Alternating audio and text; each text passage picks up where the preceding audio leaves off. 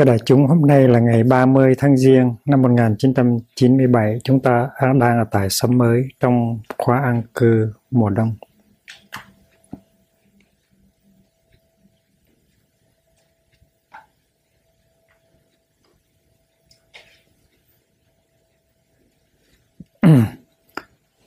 Năng lượng của chánh niệm nó có một cái công năng là giúp cho cái tâm lý của chúng ta được uh, um, vận hành một cách uh, bình thường. Tại vì cái tâm của chúng ta nó cũng giống như là cái thân của chúng ta. Nếu trong đó nó có những cái vùng bế tắc thì nó sẽ sinh ra bệnh. Ban đầu thì chúng ta chưa thấy bệnh. Nhưng mà nếu có một sự bế tắc trong tâm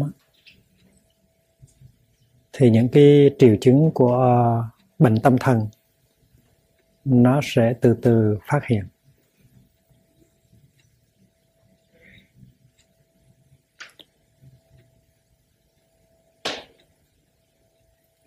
Và nếu chúng ta thực tập trước để cho cái sự để cho cái sự bế tắc đó đừng có xảy ra. Thì chúng ta sẽ không bao giờ bị cái tai nạn là có bệnh tâm thần hết.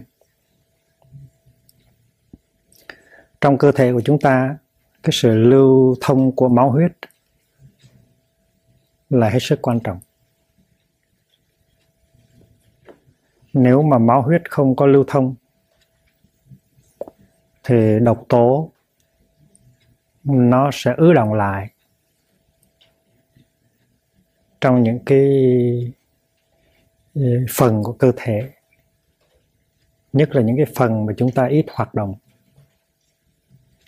Và khi mà độc tố nó được chứa chất chứa chất nhiều đó, thì những vùng đó sẽ đau nhức, sẽ có bệnh bệnh hoạn cũng như là trên đầu ta nếu mà máu không có chảy cho đàng hoàng trong những cái huyết quản ừ, vi ti thì chúng ta sẽ bị nhức đầu. Và khi mà nhức đầu như vậy có người tới xoa bóp cái đầu cho chúng ta thì cái việc xoa đắp bóp đó nó sẽ giúp cho uh, máu huyết ở trên đầu nó lưu thông. Và sau đó 15 phút hay nửa giờ ta thấy nó bớt nhức đầu bớt nhức đầu ở đây là do cái sự lưu thông của máu huyết ở trên đầu. Khi mà máu huyết được lưu thông thì những cái độc tố sẽ được máu huyết nó nó chuyển đi nơi khác.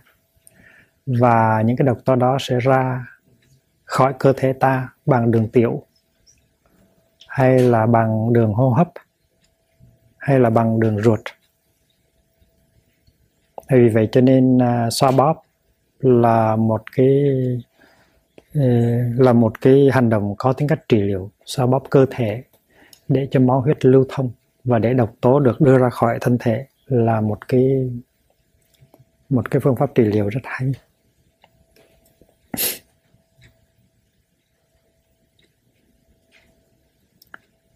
Tiếng uh, tiếng hán việt là án ma án ma pháp. Án tức là ấn xuống. Còn ma nghĩa là xoa. Xoa bóp. Khi mà chúng ta ấn cái ngón tay xuống một cái vùng nào đó của cơ thể thì ta bắt buộc cái máu ở cái chỗ đó, đó phải đi ra khỏi cái cái chỗ mà ta ấn xuống. Và cái chỗ đó nó hết máu ấn xuống thật mạnh thì máu nó phải đi ra ngoài. Và khi mà chúng ta nhấc ngón tay lên thì máu ở ngoài nó trở lui cho đó. Và nếu chúng ta tiếp tục cái hành động đó nhiều lần đó, thì là ta đẩy cái máu cũ đi để cho máu mới đi vào lại. Và cứ tiếp tục làm như vậy thì nó sẽ có sự lưu thông tốt đẹp hơn. Là án ma pháp.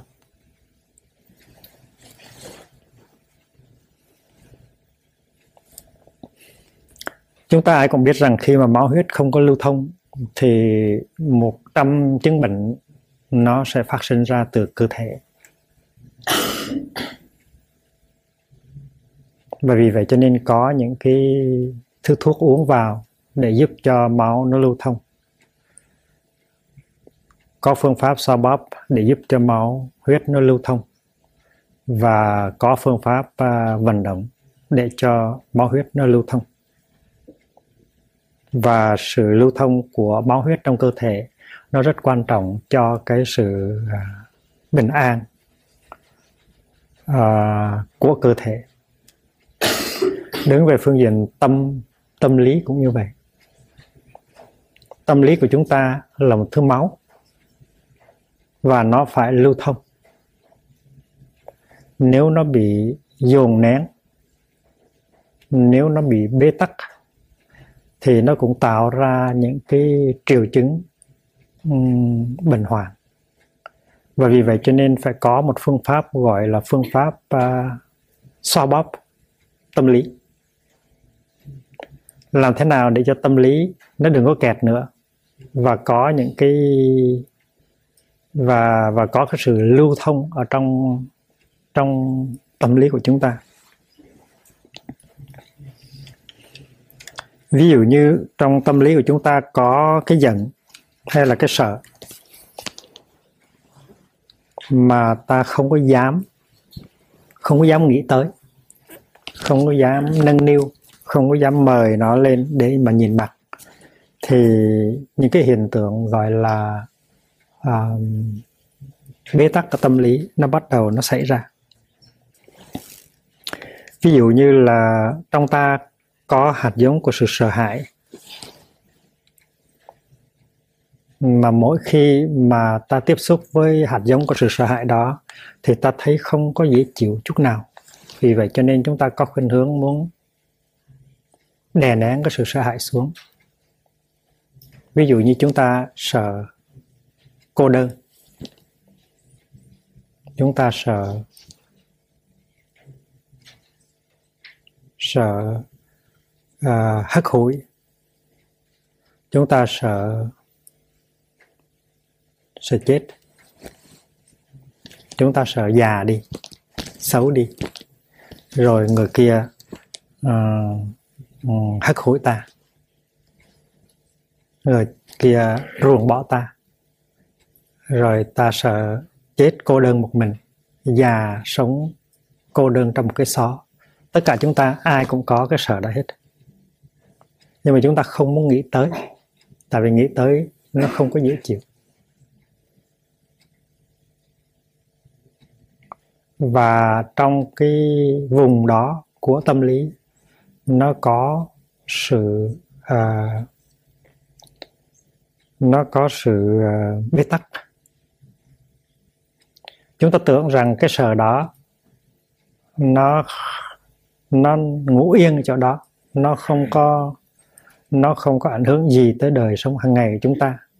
Và vì vậy cho nên chúng ta lầm lơ. Chúng ta biết rằng chúng ta có cái sợ nó chôn sâu ở trong cái tâm thức của chúng ta. Nhưng mà chúng ta lầm lơ, giống như là ta không có sợ. Thì thực là cái hạt giống sợ rất lớn. Và chúng ta nghĩ rằng nó không có ảnh hưởng gì đến đời sống hàng ngày của chúng ta, nhưng kỳ thực nó nó sai sự chúng ta trong đời sống hàng ngày. Tại vì nó có mặt đó và một cách gián tiếp, nó ảnh hưởng tới cái hành xử trong hàng ngày của chúng ta. Sở dĩ ta không có làm cái đó hay sở dĩ ta làm cái đó là do có cái hạt giống của sự sợ hãi nó trấn ngự trong cái góc đó của cái tâm lý chúng ta. Chúng ta không biết rằng cái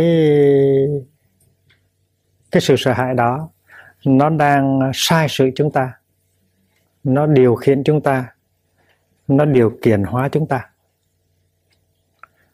À, và nếu mà chúng ta có chánh niệm thì chúng ta sẽ nhận diện rằng sở dĩ chúng ta không làm cái đó hoặc sở dĩ chúng ta đã làm cái đó là tại vì nó có cái sợ nằm ở trong cái uh, chỗ tận cùng của cơ thể ta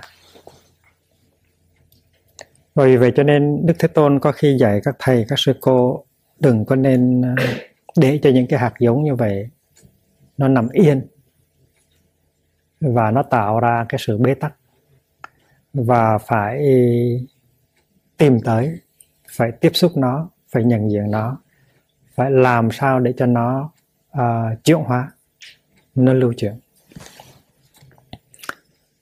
Ờ, cho nên uh, mỗi ngày thì là người tu, chúng ta phải phải xoa bóp để cho những cái niềm đau, nỗi khổ kia nó nó nó nó chuyển hóa. Và chúng ta đừng có sợ. Cũng như là khi mà xoa bóp cơ thể thì đụng nhầm những cái vùng đau nhất, thì chúng ta thấy đau nhất thiệt.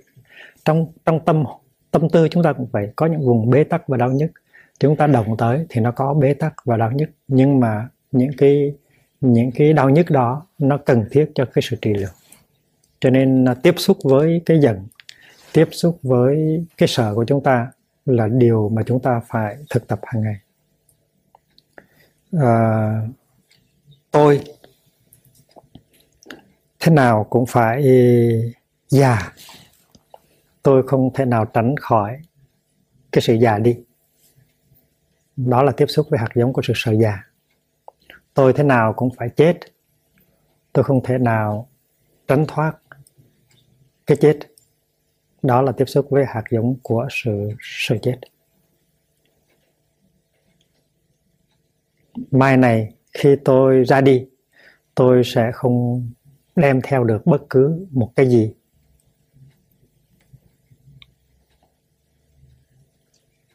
đó là tiếp xúc với hạt giống của sự sợ hãi, cô đơn.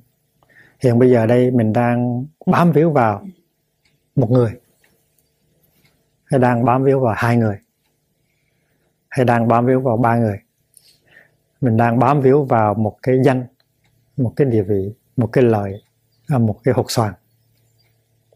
Mình nghĩ rằng tất cả những cái đó là cần thiết cho sự an ninh của mình, cần thiết cho hạnh phúc của mình. Nhưng mà sự thật là ngày mai khi mình ra đi, mình sẽ không đem theo được với mình bất cứ một cái nào hết, một cái gì hết, bất cứ một người nào hết. Dù người đó là người thương yêu nhất ở trên đời, một cái bằng cấp, một cái ờ, địa vị, một cái trường mục, mình sẽ đi hoàn toàn với hai tay trắng. Và những cái điều đó là sự thật sự thật khách quan, sự thật rõ ràng, sự thật trắng trợn mà mỗi ngày mình phải đối diện với nó. Và như vậy tức là mình tiếp xúc với cái hạt giống của sự sợ hãi. Sợ hãi bệnh tật, sợ hãi cái chết, sợ hãi sự cô đơn, sợ hãi cái sự mất đi những cái gì mà hôm nay mình triều mến, mình thương tiếc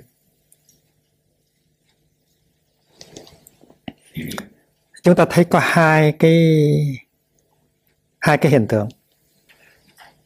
Cái hiện tượng thứ nhất là cái sự sợ hãi. Và hiện tượng thứ hai là cái chánh niệm um, nó tìm tới. Nó tiếp xúc với cái sự sợ hãi đó. Và nó ôm ấp nó để chuyển hóa. Thì chúng ta thấy chánh niệm tức là cái bàn tay làm việc xoa bóp. Cái bàn tay nó tới nó ấn và nó xoa nó bắt buộc máu ở chỗ đó phải lưu thông. Thì cái niềm đau nỗi khổ kia ở trong cơ thể của chúng ta, nó nằm ứ động, nó tạo ra bế tắc. Và vì vậy cho nên chánh niệm phải đi tới, phải làm công việc của sự xoa bóp. Ta biết ngươi có đó. Và trước hết là sự nhận diện.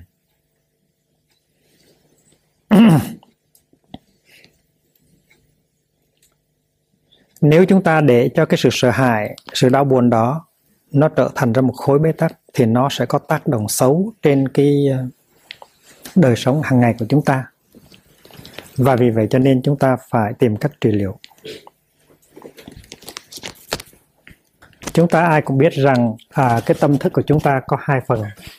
Một cái phần gọi là ý nó nằm ở trên và cái phần ta gọi là tàn nó nằm ở dưới.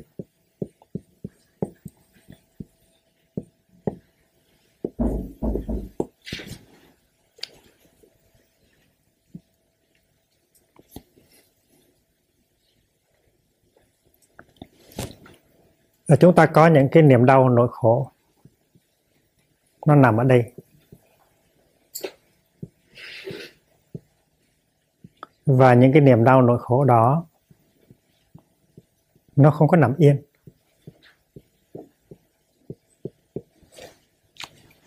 Nó đẩy nó xô, nó tìm cách phát hiện. Và chúng ta sống đời sống hàng ngày không có chánh niệm.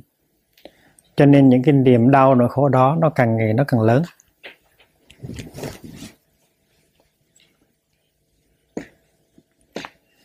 Những niềm đau nỗi khổ nào? Nó ví dụ như là tuyệt vọng, sợ hãi, hận thù. Thèm muốn, thèm khát.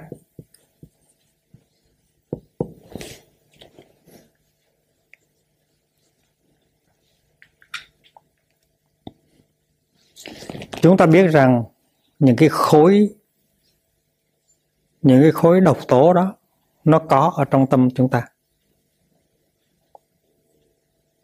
Và mỗi khi mà những cái khối độc tố đó nó phát hiện được ở trên mặt phẳng của tâm lý, tâm ý, thì ta đau khổ. Cho nên chúng ta không có muốn nó phát hiện.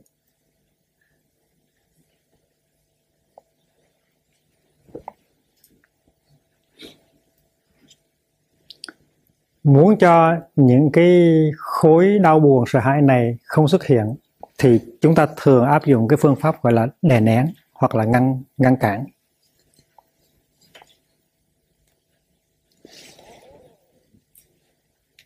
Ý nó cũng giống như là cái phòng khách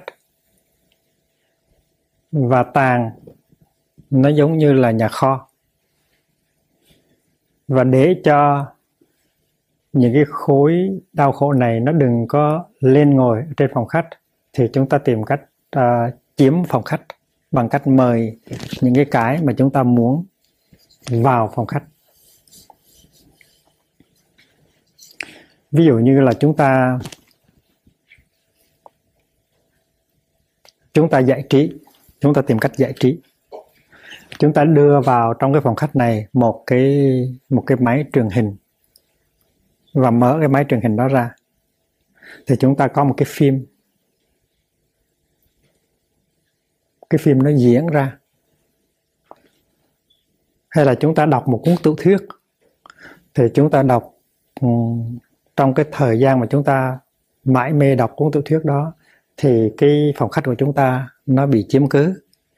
Và khi mà phòng khách bị chiếm cứ, thì những cái người cái người khách khác không có vào được trong suốt thời gian chúng ta coi một chương trình vô tuyến thì vậy cũng vậy. Cái phòng khách này bị chiếm cứ thành ra những anh chàng này không có thể leo lên được. Hay là trong trường hợp chúng ta đọc một cuốn tiểu thuyết á, thì cái phòng khách này cũng chiếm cứ những anh chàng này không có cơ hội lên được.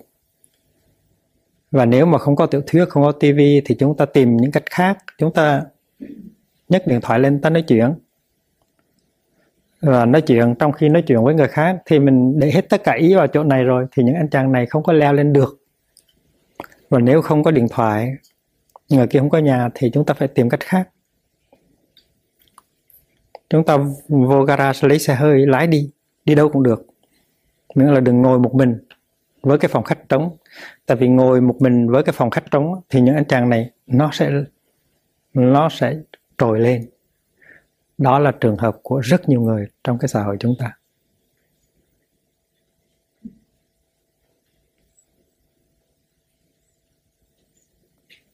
Nếu mà chúng ta nhìn vào từng trường hợp của con người sống trong xã hội ngày hôm nay, thì chúng ta thấy rằng đó là cái sự thực tập của hầu hết mọi người. Chúng ta rất sợ cái phòng khách của chúng ta trống tại vì mỗi khi cái phòng khách của chúng ta trống thì những anh chàng ghê gớm ở dưới này tìm cách nó chuông lên. Mà nó chuông lên, nó ngồi đây thì mình rất đau khổ. Những cái khối tuyệt vọng, những cái thèm khát những cái sợ hãi, những cái hận thù, những cái ganh tị, những cái tư tưởng hắc ám ở trong ta, nó trồi lên. Và vì vậy cho nên xâm chiếm phòng khách là cái phương pháp của hầu hết những người sống trong thời đại chúng ta áp dụng để ngăn cản không cho những cái buồn đau, khổ đau kia nó trồi dậy. Và chúng ta vô tình hoặc là hữu ý, chúng ta xây một cái hàng rào, một cái barrage để chúng ta ngăn cản không cho những cái khối đau khổ đó nó trào lên.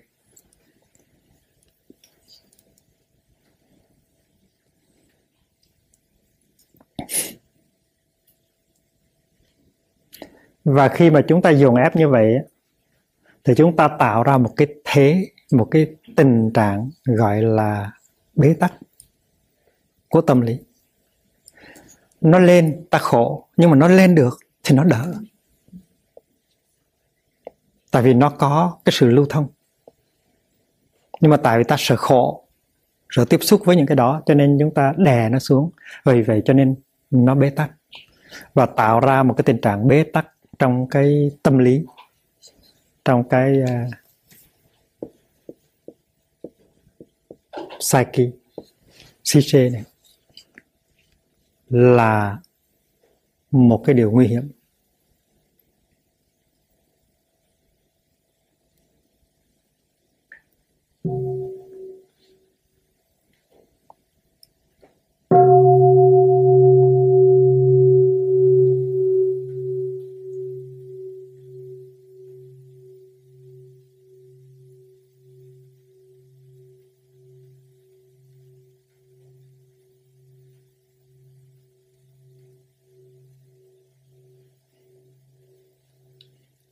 Tình trạng à, không lưu thông của tâm lý the bad circulation of the psyche.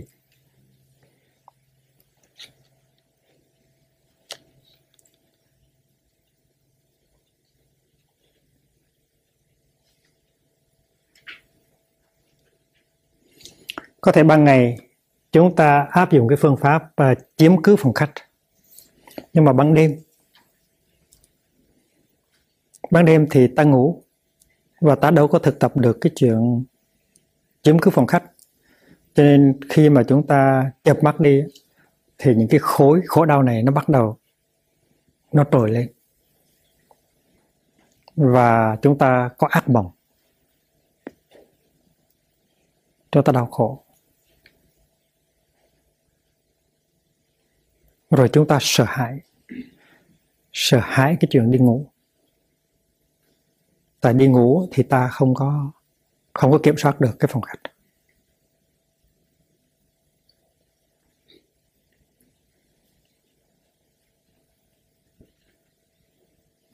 Rồi những cái những cái khối đau khổ trong này, nó bị bế tắc, nó tạo ra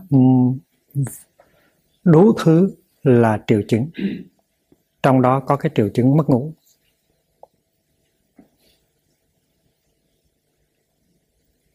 Triệu chứng mất ngủ triệu chứng trầm cảm. Trầm cảm tức là depression.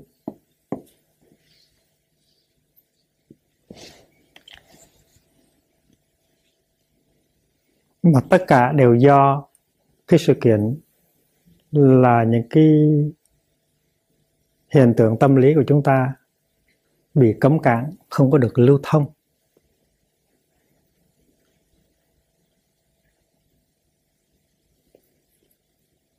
Có những người họ rất sợ. Họ sống thường trực trong sự sợ hãi. Mà sợ đây không phải là sợ ma hay là sợ ăn cướp sợ ăn trộm sợ cảnh sát. Nghĩa là không sợ một cái đối tượng bên ngoài. Mà cái mà họ sợ nhất á, là cái cái ở trong cái chiều sâu của tâm thức họ. Những cái đó mà nó trồi dậy một cái. Thì là nguy hiểm cho họ lắm. Họ có thể đau khổ đau khổ đến cùng cực. Và trong những cái lúc đau khổ như vậy, họ chịu không nổi. Họ nghĩ rằng chỉ có một cách duy nhất để có thể hết đau khổ thôi là đi từ tứ cho nên những cái người mà có những khối đau buồn lớn lao trong chiều sâu của tâm ý mà có sự bế tắc là rất lo sợ.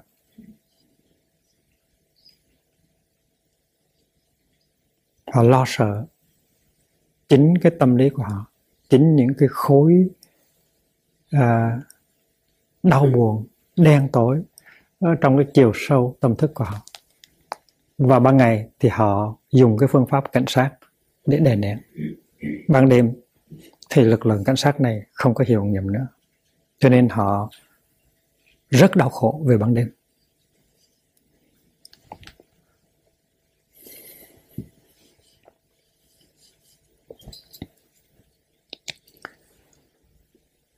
những cái người khách mà họ mời vào trong ban ngày á, là những phim ảnh này. Những tiểu thuyết này. Những câu chuyện này.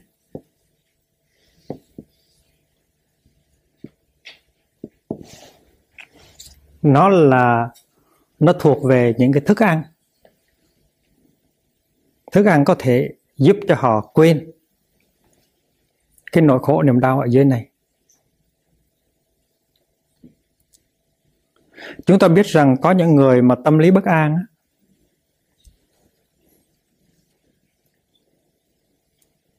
mỗi khi họ thấy cái niềm bất an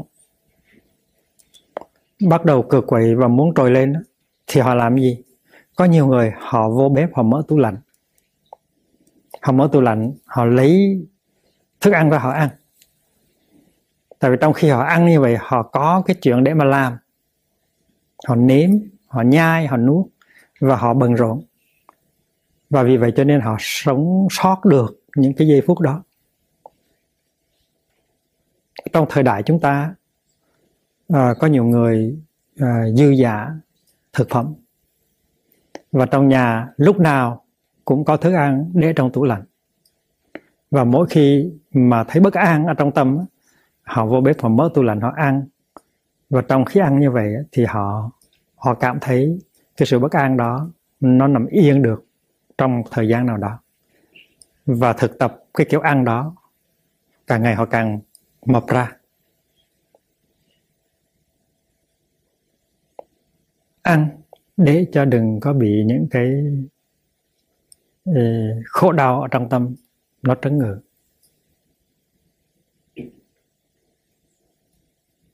Ăn mà không có ngưng lại được. Đó là cái chứng bệnh của rất nhiều người trong cái xã hội tiêu thụ ngày hôm nay. Trong khi đó ở các nước uh, chậm phát triển có đâu mà ăn đâu có cái tủ lạnh có sẵn thức ăn. Thành ra những lúc đói phải đi kiếm việc phải đi xin việc phải khuân vác phải quét chợ phải làm đủ thứ. Thì trong những lúc đó thì đâu có thì giờ để mà ngồi mà ngậm nhấm cái niềm đau nỗi khổ của mình cho nên những cái lúc đó làm việc cực nhọc à, tiêu tiêu xài cái năng lượng của thân thể thành ra đỡ lắm.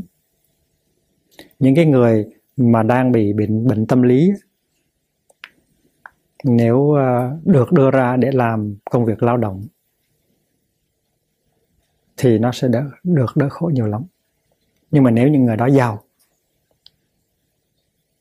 có tiền bạc có thức ăn thì họ lâm vào tình trạng rất khó khăn. Ở đây chúng ta không có ăn những thức ăn gọi là đoàn thực. Chúng ta ăn những thức ăn gọi là uh, xúc thực. Chúng ta coi phim chúng ta đọc tiểu thuyết chúng ta đọc báo chúng ta nói chuyện. Chúng ta uh, chúng ta đi dự nhạc hội. Chúng ta đi khiêu vũ chúng ta đi cine thì trong khi mà tiêu thụ những cái sản phẩm có độc tố như vậy thì chúng ta đưa vào trong tàn thức những cái độc tố đó. Và những độc tố đó càng ngày càng làm cho những cái niềm đau nỗi khổ này nó tăng tiến lên. Ví dụ trong khi coi phim thì chúng ta à, chúng ta ưa thích những cái cảm giác mạnh như là sợ hãi, hồi hộp. Bởi vì phim mà không có sợ hãi, hồi hộp, hay là đánh động cái sự thèm khát, tuyệt vọng hay hận thù của mình, thì phim không có hay. Phim phải có mấy cái này mới hay, mới là hấp dẫn. Người ta sống trong da thịt của cái nhân vật chính. Khi người đó đang lâm vào tình trạng tuyệt vọng thì ta cũng tuyệt vọng theo. Khi người đó đang lâm vào tình trạng sợ hãi, ta cũng sợ hãi theo khi người đó đang sống trong tình trạng thèm khát, thì ta cũng thèm khát theo. Cái này gọi là tiêu thụ văn nghệ. Và trong khi chúng ta tiêu thụ những sản phẩm văn nghệ như vậy, chúng ta liên liên tục đưa vào trong tàng thức của chúng ta những cái độc tố, mà những độc tố đó để làm gì? Để nuôi lớn những cái niềm đau nỗi khổ đã có sẵn trong ta và vì vậy cho nên cái tình trạng nó càng ngày càng nguy kịch, càng nặng nề. Cái phương pháp gọi là chiếm cứ phòng khách là một phương pháp rất là nguy hiểm.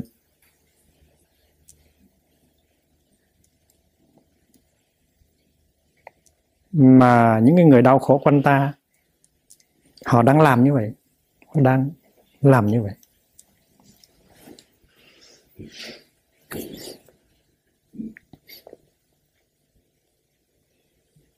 Thành ra cái phương pháp gọi là chiếm cứ phòng khách này chúng ta không nên áp dụng. Chúng ta phải nên áp dụng những phương pháp khác. Cái này là trị liệu nhất thời nhưng mà không phải trị liệu.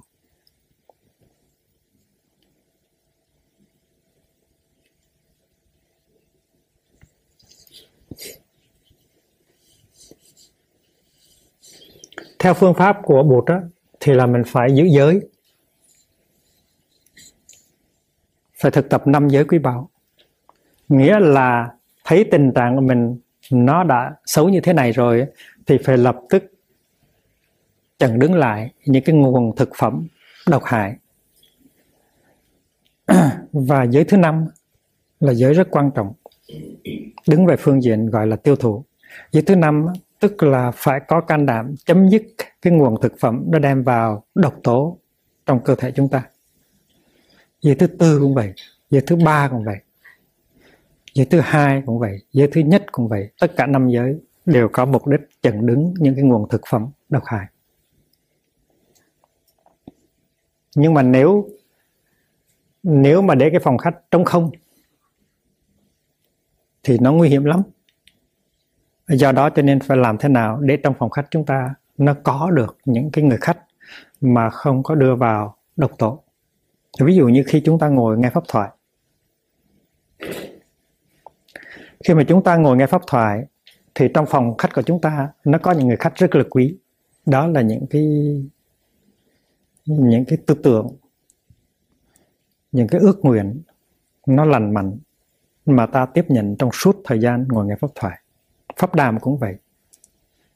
Trong khi đi thiền hành cũng vậy. Chúng ta được tiếp xúc với tăng thân chúng ta được tiếp xúc với thiên nhiên. Và cái phòng khách của chúng ta đang tiếp những người khách rất là quý.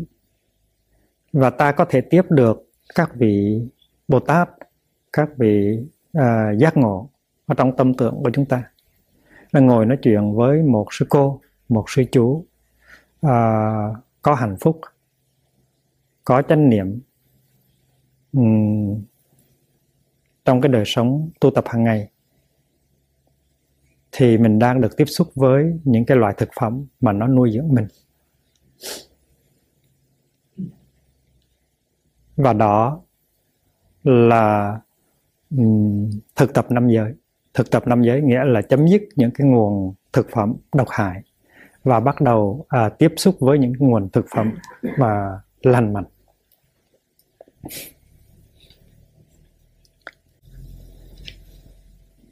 Trong ta nó có những hạt giống tốt như là hạt giống của uh, thương yêu hạt giống của uh, từ bi hạt giống của chánh niệm hạt giống của tha thứ hạt giống của niềm vui. Nhưng mà những hạt giống này không có được uh, tưới tẩm không có được uh, tiếp xúc. Cho nên nó càng ngày nó càng nhỏ. Trong khi những cái hạt giống khổ đau mỗi ngày mới được tưới tẩm cả. Và vì vậy cho nên cái phương pháp là làm thế nào để mà tiếp xúc được với những hạt giống tốt nó chôn vùi trong tàng thức của chúng ta? Thì theo cái phương pháp uh, thực tập á, thì hạt giống của chánh niệm nó có sẵn ở trong tâm ở trong tàng thức ta. Và nếu chúng ta thực tập chánh niệm thì chúng ta làm cho hạt giống này nó càng ngày càng lớn. Và thực tập uh, uh, hạt giống chánh niệm nghĩa là làm thế nào để cái để cái cái hạt giống chánh niệm đó trở thành ra một cái tâm hành nó có mặt thường xuyên ở trong cái phòng khách của chúng ta?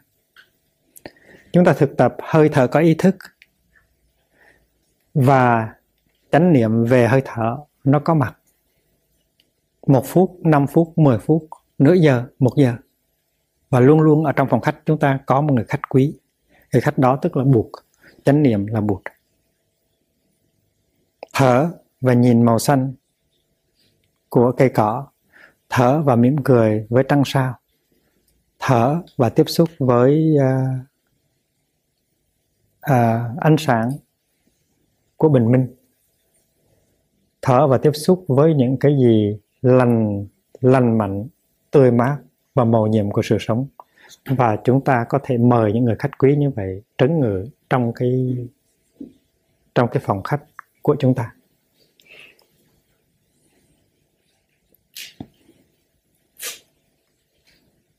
Tự đặt mình vào một khung cảnh một khung cảnh tốt như là khung khung khung khung cảnh của một uh, một tăng thân.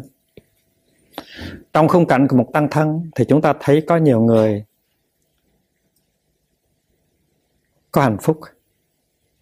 Chúng ta thấy trong cái khung cảnh của tăng thân đó, không có những cái điều kiện xấu, nó không có những cái nguồn lương thực xấu. Trong một tăng thân như thế này, chúng ta không có tiêu thụ những sản phẩm có độc tố.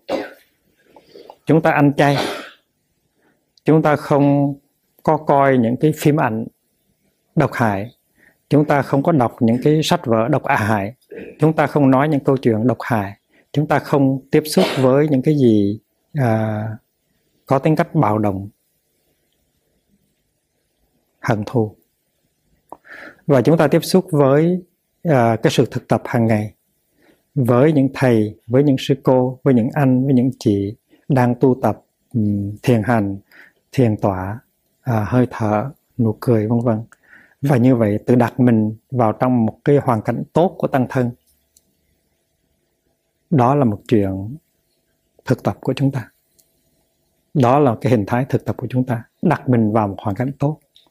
Để rồi trong hoàn cảnh tốt đó ta có thể tiếp xúc được với những cái uh, hạt giống tốt đẹp ở trong tàng thức của chúng ta. Chúng ta nuôi lớn cái hạt giống chánh niệm và chúng ta đốt sáng cái ngọn đèn đèn chánh niệm cả ngày cả đêm ở trong cái phòng khách của chúng ta. Và khi và khi mà những cái khối đau, những khối đau buồn trong ta nó đồng đẩy nó đòi đi lên thì ta mở cửa ta cho phép. Nên lên đi, không sao đâu. Và ta cho phép nó phát hiện. Có khi chánh niệm đi xuống tận cái hang cùng ngõ hẻm đó. Có khi chánh niệm của chúng ta đi xuống tận cái vùng cấm địa đó cái vùng đau nhất đó cái vùng um, bế tắc đó và tiếp xúc. Có khi từ những cái vùng bế tắc đó mà chúng ta mở cửa để cho những cái khối đau đó nó trồi lên. Chúng ta không sợ nữa tại vì chúng ta đã có chánh niệm. Chánh niệm là buộc. Cho nên khi mà cái khối đau nó đi lên, thì chúng ta phải có can đảm. Và chúng ta nhận diện khối đau đó, và chúng ta ôm ấp khối đau đó ở trong cái vùng chánh niệm của chúng ta.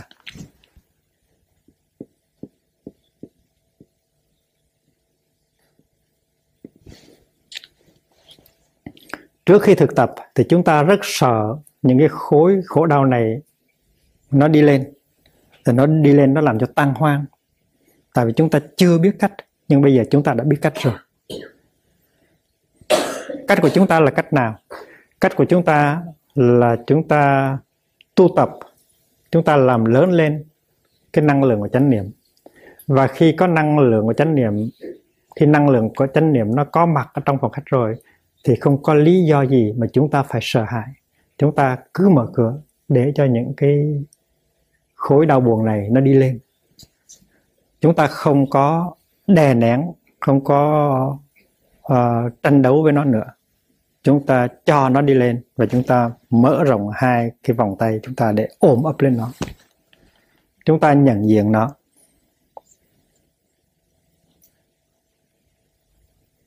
Nó là chúng ta. Nó chính là chúng ta chúng ta nhận diện đó chúng nó ta nói tội nghiệp quá. Và chúng ta ôm lên nó. Mà cái năng lượng chánh niệm càng mạnh thì cái sự ôm ấp và vỗ về đó nó càng có hiệu nghiệm. Mà muốn cho năng lượng lượng chánh niệm mạnh đó, thì mỗi ngày ta phải ta phải thực tập thiền thở thiền đi thiền ngồi. Thiền thở thiền đi thiền ngồi thiền ăn thiền làm việc đó là những phương pháp để nuôi lớn chánh niệm. Và khi chánh niệm có mặt rồi thì không có lý do gì mà ta phải sợ hãi. Ôm ấp lên nó. Và sau một thời gian ôm ấp lên nó 5 phút, 10 phút, 15 phút, 20 phút thì nó nhẹ đi. Và cái khối đau này nó đi trở vào nó đi trở vào ở trong tàng thức. Nó đi trở vào trong tàng thức. Nó chưa chuyển hóa. Nhưng mà nó có nhẹ hơn lên được một chút. Ví dụ như một phần ngàn.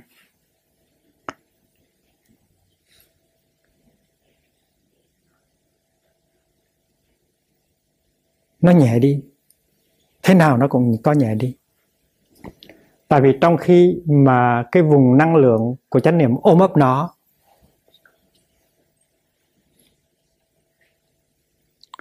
thì thế nào nó cũng có một sự chuyển biến ở trong lòng nó.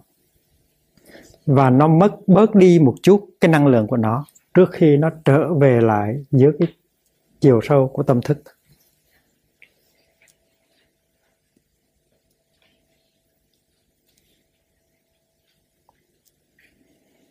Cho nên khi mà ông thầy tu mỗi ngày ngồi yên và nói rằng,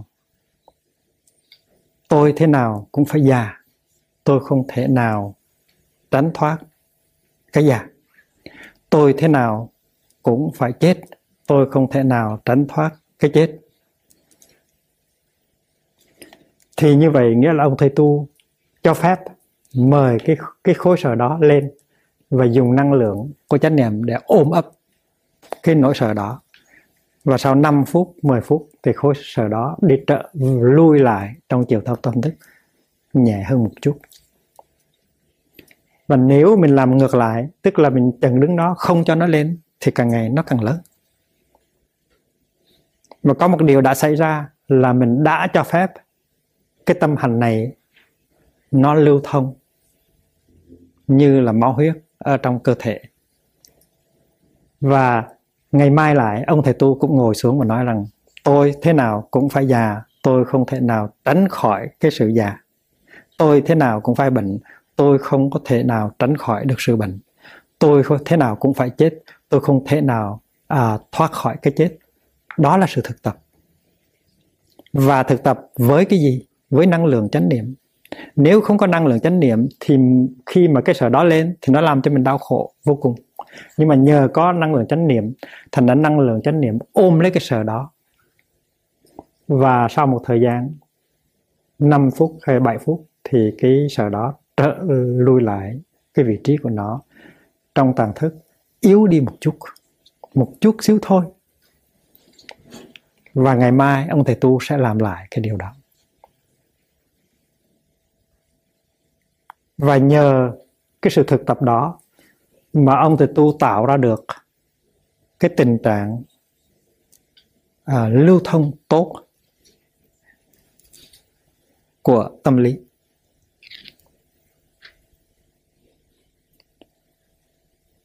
Mà chính Đức Thế Tôn đã thấy được điều này.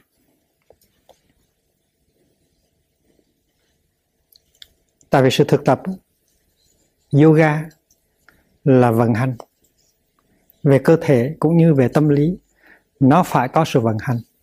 Nó phải có sự lưu thông và tâm lý những cái tâm hành tức là máu của tâm. Và phải làm thế nào để cho uh, những cái tâm hành này nó có quyền lưu thông ở trong ở trong cái lĩnh vực của tâm ý?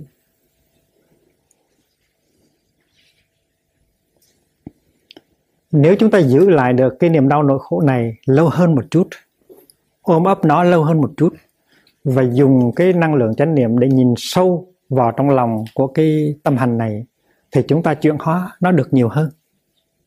Và khi mà nó đi trở về cái lĩnh vực của tàng thức thì nó sẽ yếu đi nhiều hơn. Nhưng nội một cái chuyện ôm lấy nó một vài phút và nhận diện nó trước khi buông cho nó trở về đã có ích lợi nhiều rồi cái lời đó gọi là tạo ra cái tình trạng à, lưu thông của tâm lý. Thì ai là những người sắp sửa bị những cái bệnh tâm lý? Ai là những người có những cái niềm đau nỗi khổ mà rất sợ hãi không có muốn không có dám để cho nó trồi lên thì phải áp dụng cái phương pháp này. Rất hay. Tức là phải tới với tăng thân phải thực tập đi thiền hành ngồi thiền tọa thực tập quán niệm hơi thở thực tập nuôi dưỡng chánh niệm. Và khi có chánh niệm đó rồi, thì mình mở cửa cho những khối đau này đi lên. Đừng có sợ.